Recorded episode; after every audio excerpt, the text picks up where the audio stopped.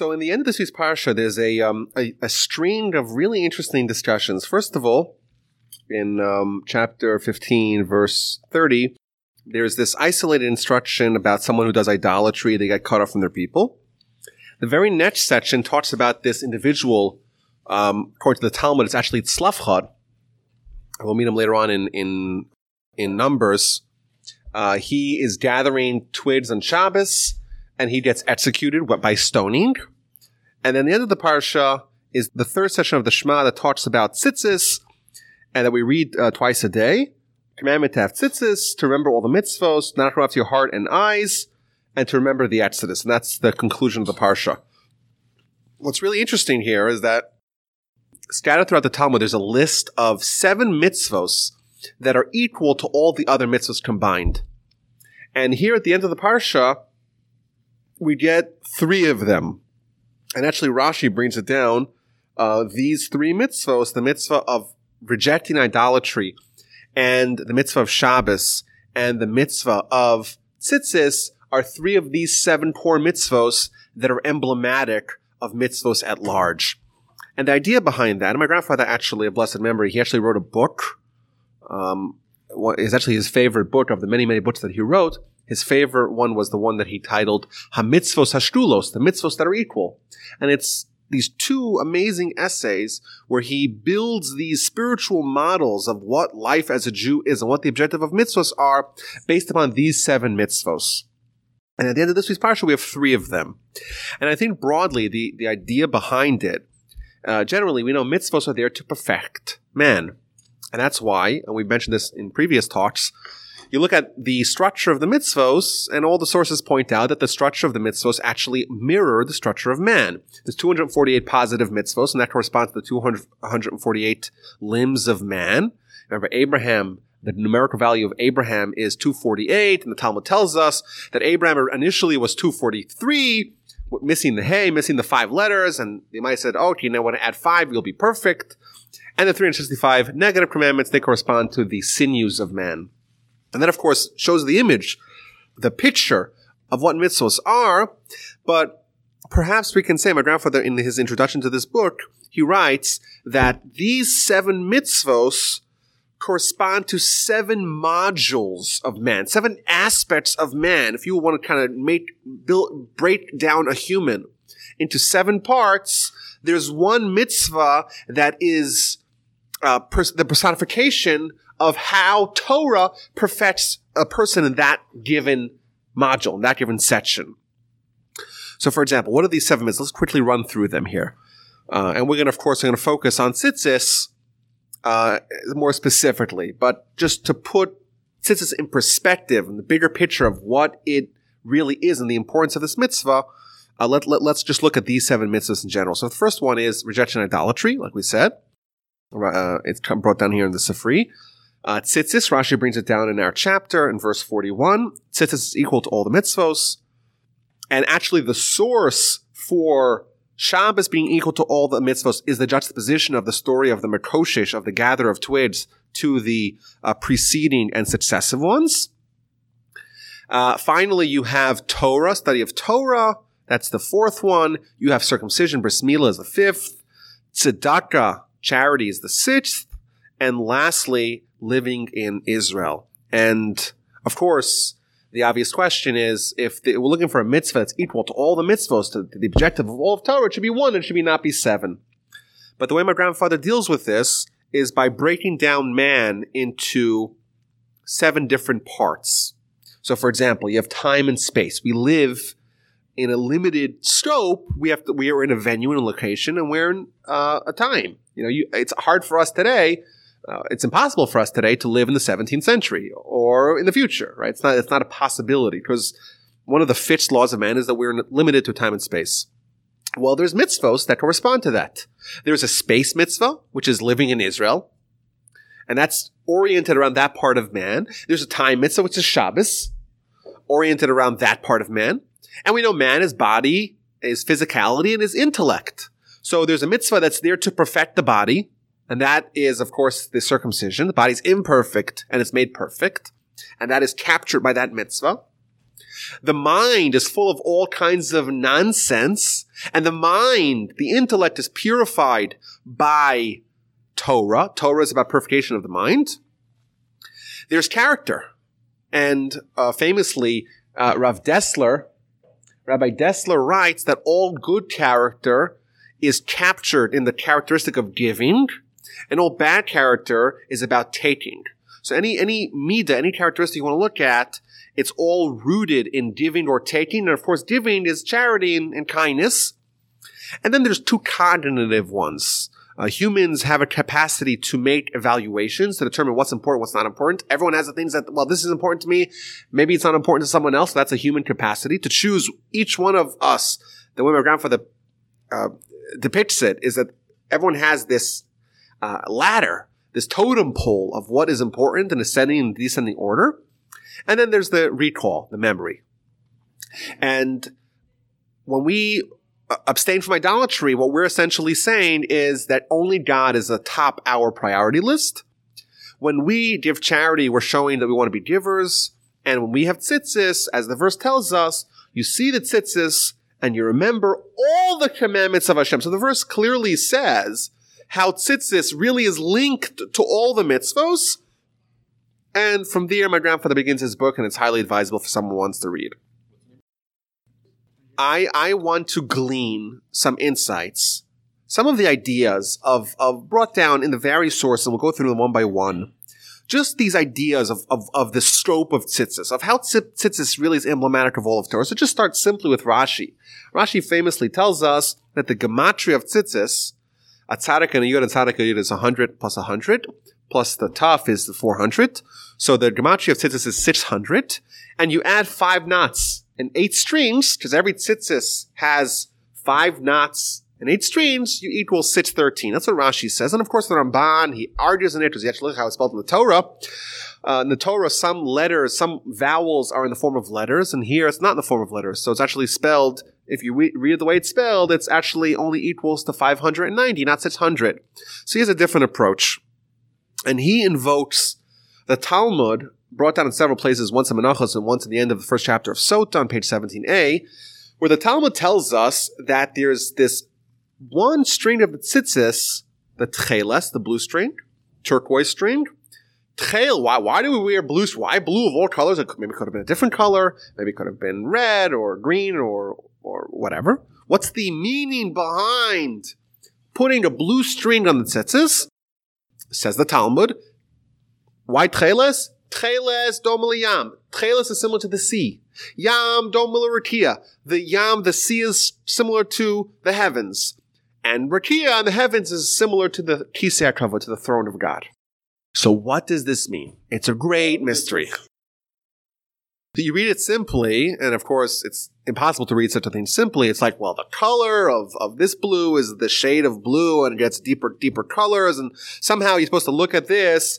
Uh, who does this? Who looks at a color and says, this color is actually similar to this thing, and this thing is similar to that thing, and that thing is similar to that thing, and that's by extension the lesson you're supposed to take with you when you study or when you see tzitzis. It seems like it's it's really asking a lot of people just randomly when they see tcheles to start thinking about God because they'll remember the sea and they'll remember the heavens and they'll remember the uh, the, the throne of God. I saw I saw at Kli Yakar on over here.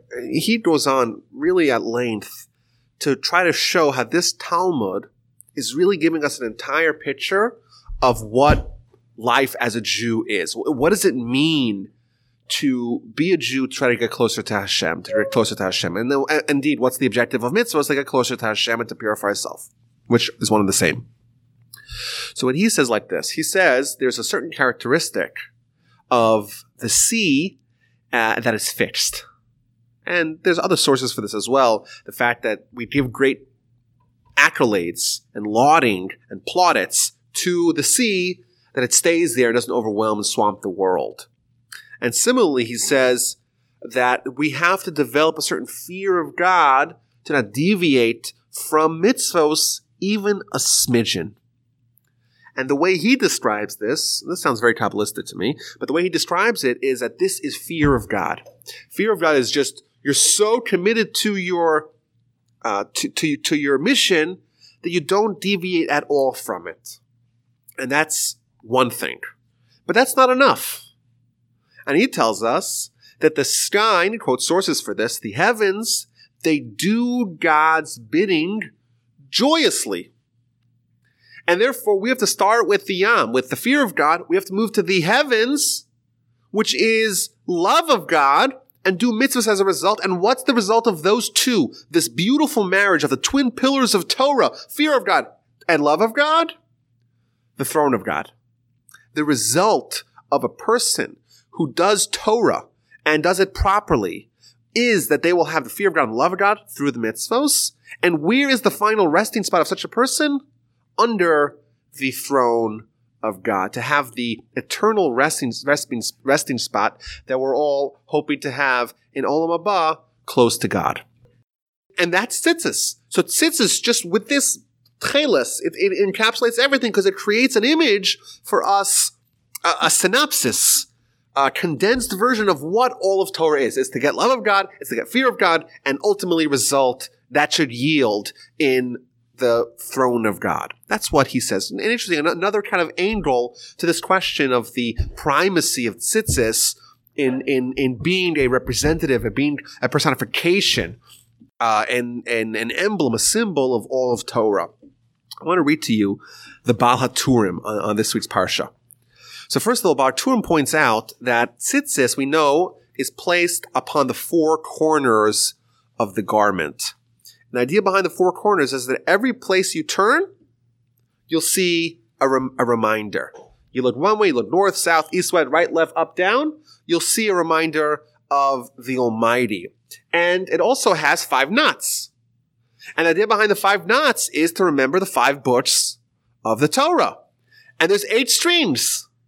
Says the Baal HaTurim, the eight streams are to tell you that through the mitzvah of tzitzis, a person can withhold from doing, from, from utilizing the eight limbs that make a person likely to sin.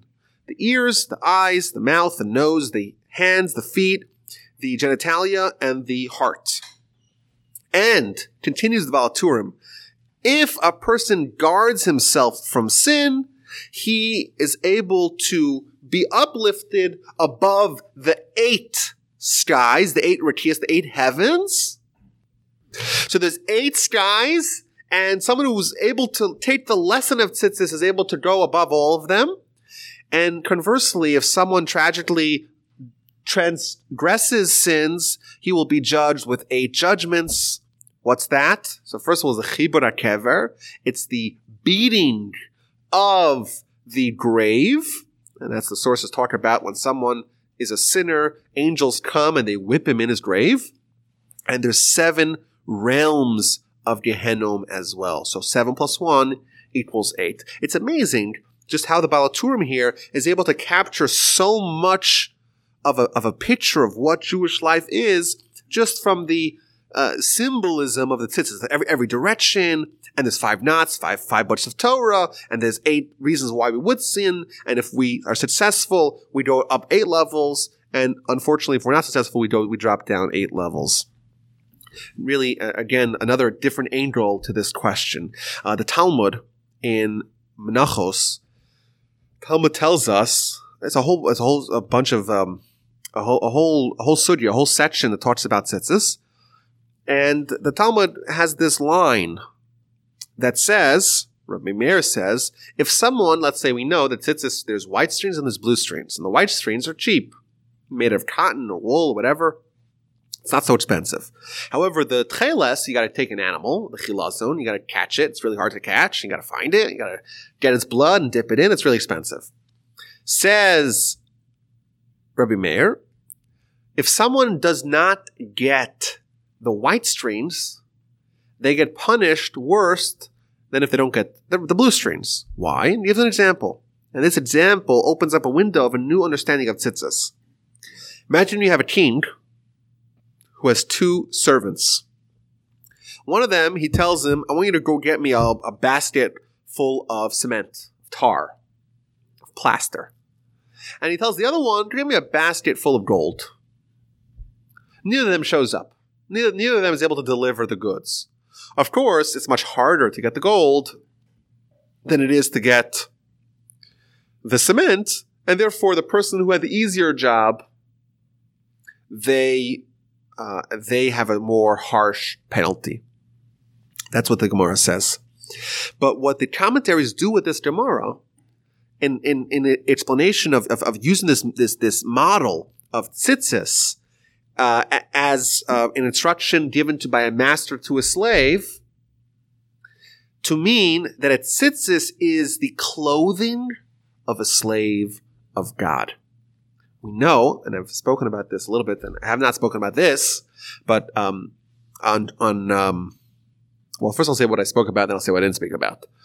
Uh, we know that life essentially is a conflict. And you look at, let's say, Rosh Hashanah davening, it's about the Melech Elyon and Melech Evyon. You have the lofty king and the lowly king. Right? We, are we're, we're a slave torn between two masters. We have God on one hand and we have the Yetzer Hara. The Talmud calls the Yetzer Hara the foreign God, the El Zar. It's an impostor. It's trying to act like God and trying to make you accept upon him like you should accept God. And it's a fraud. He's a charlatan. But we begin life and we're slaves to him. And the objective of Torah and mitzvos is to make us slaves of God, to free ourselves and unshackle ourselves from the slavery and the servitude that we have to the Yetzer Hara, and to transfer that that uh, allegiance that we have to Him and that submission that we have to Him, and that the fact that we're subjected to Him, transfer that to God.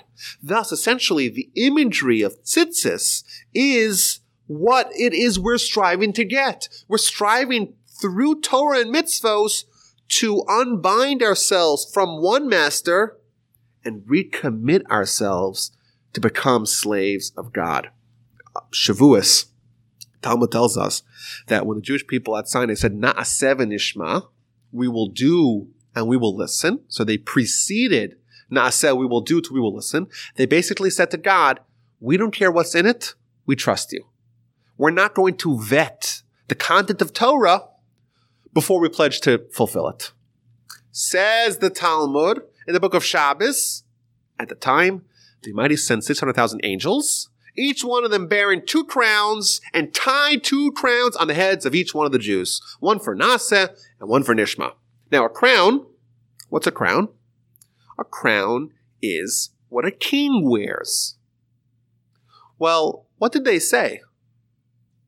They said, Na'aseh v'nishma. We will do and we will listen. They sound not like a king. Sorry, not like a king, like a slave. They sound exactly like a slave. A slave is someone who does not have free choice. So it seems odd that we're giving a slave a crown. But the answer is, is that regardless we are slaves. The only question is to whom? Normally, we're slaves to the Yetzer Hara, to the evil inclination. If we become total slaves of God, it means we're masters over the Yetzer Hara. And therefore, indeed, we are always a slave. The question is to whom, but to the degree that we're slaves to the Yetzer Hara, if we're 50% slaves to Yetzer Hara, then we're 50% slaves to him and slave, not slaves to God. Once we become total slaves to God, we become masters over the Yetzer Hara, and therefore become worthy of, of wearing crowns. And that's indeed the objective of Torah. The objective of Torah is to pivot us along this path from one slavery slave to the Yetzer Hara to become slaves of God. How is that captured? With the garments of a slave of Hashem, the garment of tzitzis. I'm going to read to you here another, just another idea. So that was already a third idea. Pretty powerful stuff that we have here by all the commentaries. I'm going to read to you what the Talmud says. It's actually a midrash by Bamidbar Rabbah. So the verse says like this: Do not deviate after your heart and after your eyes. Says the midrash, and it's brought in the end of this week's parsha in Bamidbar Rabbah, the very last thing in this parsha, uh, actually seventeen, if you're interested. The heart and the eyes are facilitators of sin for the body. They deviate the body. Continues the Midrash. You wear tzitzis so that you'll remember and do all the mitzvahs of God. And it gives us a fascinating analogy. Mushal. It's an analogy. La echod mushlachamayim. Someone, a sailor, is overboard and he's in the raging sea and he's going to drown. The captain throws the lifeline. Va'amarlo and says to him, Tfos chevel ze Seize this rope in your hands. Va'al tanicheu. And don't let go for a second. Shem tanicheu. Because if you let go, ein lecha chaim. You don't have any life. You'll be dead. So too, that's the example. What, what's the lesson? Afkach, afkach. So too, Amalakash Baruch the said to Israel, atim midubakim b'mitzvos. So long as you cling and cleave to mitzvos, ve'atim hadvekim ba'Hashem elokechem, you are clinging to Hashem, your God. Chayim kulchem ayom. You'll have life. And quotes other verses. Ve'yisem kadoshim, and the verse at the end says there, when you do the mitzvos, you become holy and the Gentiles fear you. However, if you uh, if you uh, deviate from the mitzvos, you become mundane, you become defiled. Pretty powerful idea here. In life, like we said, we have attention, we have a body and soul, we have mitzvos and uh, and sins, and we're caught up in the tension. By default, we start off, we're thrown into the water we're thrown into the raging sea of temptation and Yetzer Hara. But the Almighty throws us a lifeline, a rope, as captured by our tzitzis. The tzitzis are rope-like manifestations of mitzvos, all the mitzvos. And the Almighty says, I'm the one who put you there. You want to come close to me? Now you're distant from me. Hold on to the mitzvos. Hold on to the rope. Hold on to the tzitzis and don't let go Importantly, it doesn't say pull yourself up. It says, I will pull you up and you'll be next to me. You want to get close to God? You do mitzvos.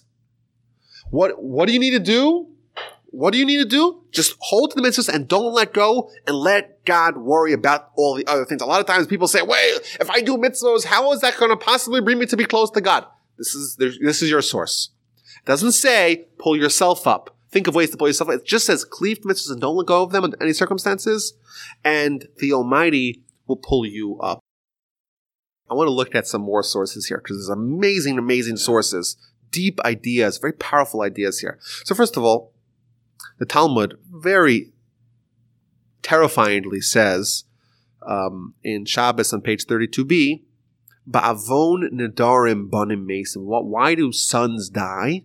Young people die due to the sin of a nidarim, of vows. People make a vow don't keep it, it, it could possibly result in their son dying.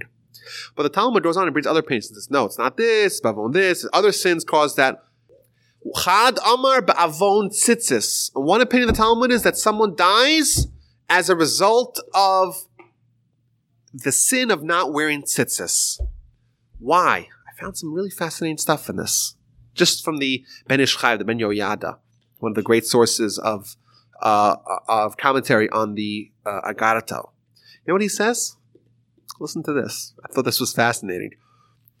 Tzitzis, after all, is eight strings and five knots. That's a total of 13. Gematria echad. But you have four of them. So what's 13 times four? It's 52. 52 is gematria ben beznun. If you don't have the 52, you don't have the Ben.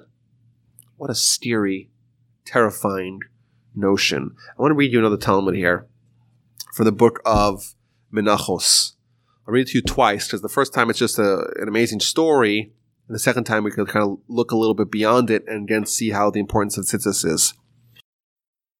The Talmud starts off by saying, any easy mitzvah that says in the Torah, it has reward in Olam Hazeh, and in Olam Haba. How do we know that? From Tzitzis. And it gives a story. There was one person, he was fastidious about the mitzvah of Tzitzis. But he had, uh, he sinned. And once he heard that there is a harlot who lives far away in the islands, really expensive. She charges 400 gold coins for her fare. So he sent over 400 coins and they arranged the time. He gets there and uh, it describes it. He goes in there, and she's laying down on seven beds, seven layers, seven, uh, I guess it would be seven thin beds. Six of them are made of gold. Uh, sorry, six of them, six of them are made out of silver, and one of them is made of gold. And every one of them has a a silver ladder leaning from one to the other one. Uh, so she climbs on top, and she's not dressed very tzniistically. And the tzitzis whips him in his face. And he slips, and he goes down to the ground, and she also falls on the ground. And they have this whole conversation back and forth, and he decides to repent, and she indeed decides to repent as well. And, and so eventually she becomes a Giores, she she converts, and he becomes he becomes a Baal Tshuva. So what's the meaning behind this? So first of all, commentators point out is that this is the source that tzitzis saves a person from sin. But you look at the Ben Ish Chai, the Ben Yehoyada again, he what he does over here, he shows that every little part of this story is is, is developing um, an approach to understanding this. So first of all, she charges 400 gold coins. So he says the word, the number 400 is the number is the power of the Sitra Achra, power of the Satan. And, and he, he points out that in Genesis, Esau comes to Jacob and he has 400 men with him. The power of Esau is with 400. Now, so what this means is this person is being, he's subsumed, he's immersed in a power of 400. Now, what does he do? Uh, he goes there and she's laying down uh, upon seven layers. He points out the Talmud says to us in, in the in the Gemara in Sukkah on page 52a that the Yetzer Hara has seven names because there's seven distinct angles to its power, and he was facing all seven. Now, he points out as well that the tzitzis came to save him. Why tzitzis? Well, tzitzis, we know there's four of them. And he quotes the verse in scripture that says that, that when the Jewish people are A-OK, 10, I'm sorry, 100 of them will chase away 10,000 of their enemies, which means that there's a power of Kedusha, the power of holiness of one is a 100 to 1. Is a 100 to 1. So 100 of us, 100 good guys can chase away 10,000, so the power of each one of them is 100. So each corner invalidated a hundred, and therefore all four corners blew away the four corners, the four, 400 powers of the evil inclination. The eight streams invalidated the eight forces of impurity, the seven of the eight Sarah plus one of her. And he went and sat on the ground. And she went and sat on the ground. Well, what's the word for ground in Hebrew? Karka. Kar means cold. The end of that word is a gematria 170, which means pesel, which is the same gematria as pesel, which means idolatry, which refers to the fire of lust. The fire of lust was cooled. What he is essentially telling us is that this Talmud is wrapping into this very vivid story the fact how tzitzis helps someone reduce the power of the Yetzer Hara that he has. And of course, but uh, of course, you know, we've said this in the past before. All of Jewish life, all of Torah is really to get someone to defeat their Yetzer Hara. So if the tzitzis is effectively able to do that, then indeed we see how tzitzis really is emblematic of all the mitzvos. I want to end off here with the reward, because the Talmud says something very fast, two very fascinating things, and then a story. And with that, we shall conclude. First fascinating thing the Talmud tells us is that if someone is fastidious, if someone is very careful, cautious with the mitzvah of tzitzis, he will have 2,800 slaves. And everyone's trying to figure out why. So it points out that there's four corners, and then there's 700, and 700 times 4, alternatively 4 times 7 equals 2,800. So all the commentaries, and there's a lot of Kabbalistic ideas, but that sounds pretty cool. Additionally, quite succinctly, Rab Shimon Bar Yochai Omer, this is the Gemara Menachos, Kol Hazaz Zari is b'mitzvah zu, whoever is uh, careful, is, is zealous and uh, on top of the mitzvah of of tzitzis, zoche umekabel pnei. He's able to merit to see the shechina. There's a famous story with the Vilna Gaon on his death deathbed. He died in 1797, one of the great personalities of the 18th century. And the story goes that he was crying and weeping, holding his tzitzis on his deathbed. And the students asked him, What are you doing? And he said, Well, for a few kopecks, for a few pennies, for a few shekels, in this world, someone can get a mitzvah, and once you're dead, you lose that opportunity. I wanted, I thought yesterday of a, of a mushal, of a parable to explain this. You know, of course, we see the power of tzitzis uh, from the sources, but a, a, mitzvah, you know, it's it's something that's very cheap to get, but the the benefit that it yields are, are unimaginable. Imagine you had a vending machine, takes regular quarters, and you could select what you want. And there's one option in the vending machine that for a quarter, you could buy a diamond. A real diamond that's clean, it's got a nice color, and it's a carat or two. A huge diamond. Isn't that amazing? But there's also other options. You could buy potato chips. You could buy a, a cookie. You could buy a chocolate bar. You could buy a thing of M&Ms. And you have a choice.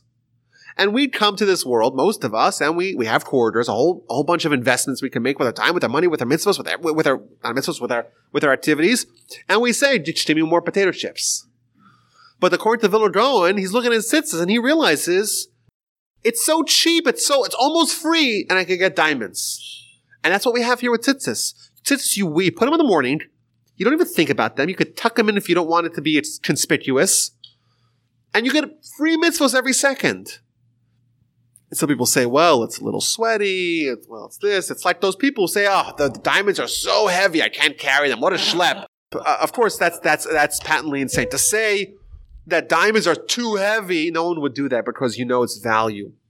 Let us try to learn the value of tzitzis and all the fringe benefits of tzitzis and this week's parsha and realize that it's indeed a core mitzvah that we could do for so so so cheap and then inexpensively. It's equal to all the Torah combined, and we saw five different reasons why.